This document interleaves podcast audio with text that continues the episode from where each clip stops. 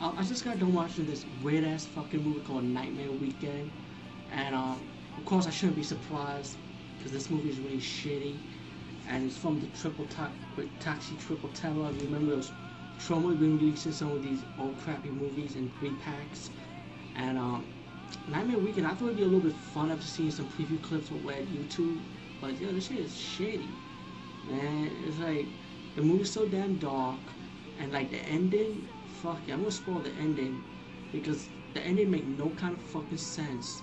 I mean, I know there has to be a dead body in it, but if anybody knows, like, have a better print of this movie, where where full screen of the ending, let me know. Comment on this video blog. Let me know what it is because I, I didn't understand the fucking ending.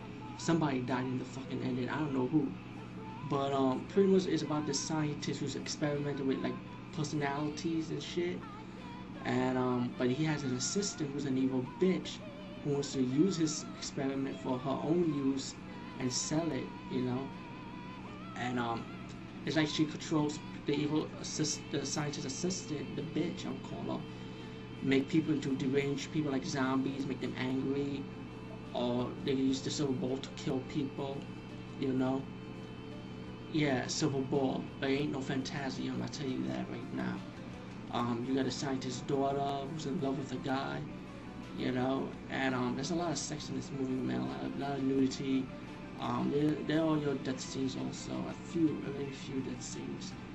But um, the special effects are like crappy special effects that you grew up back in the old school days. But of course, you know me, I like that stuff anyway. But um, still, man, this movie is just not really all that. It's just shitty. I say rent it anyway. So Nightmare Weekend.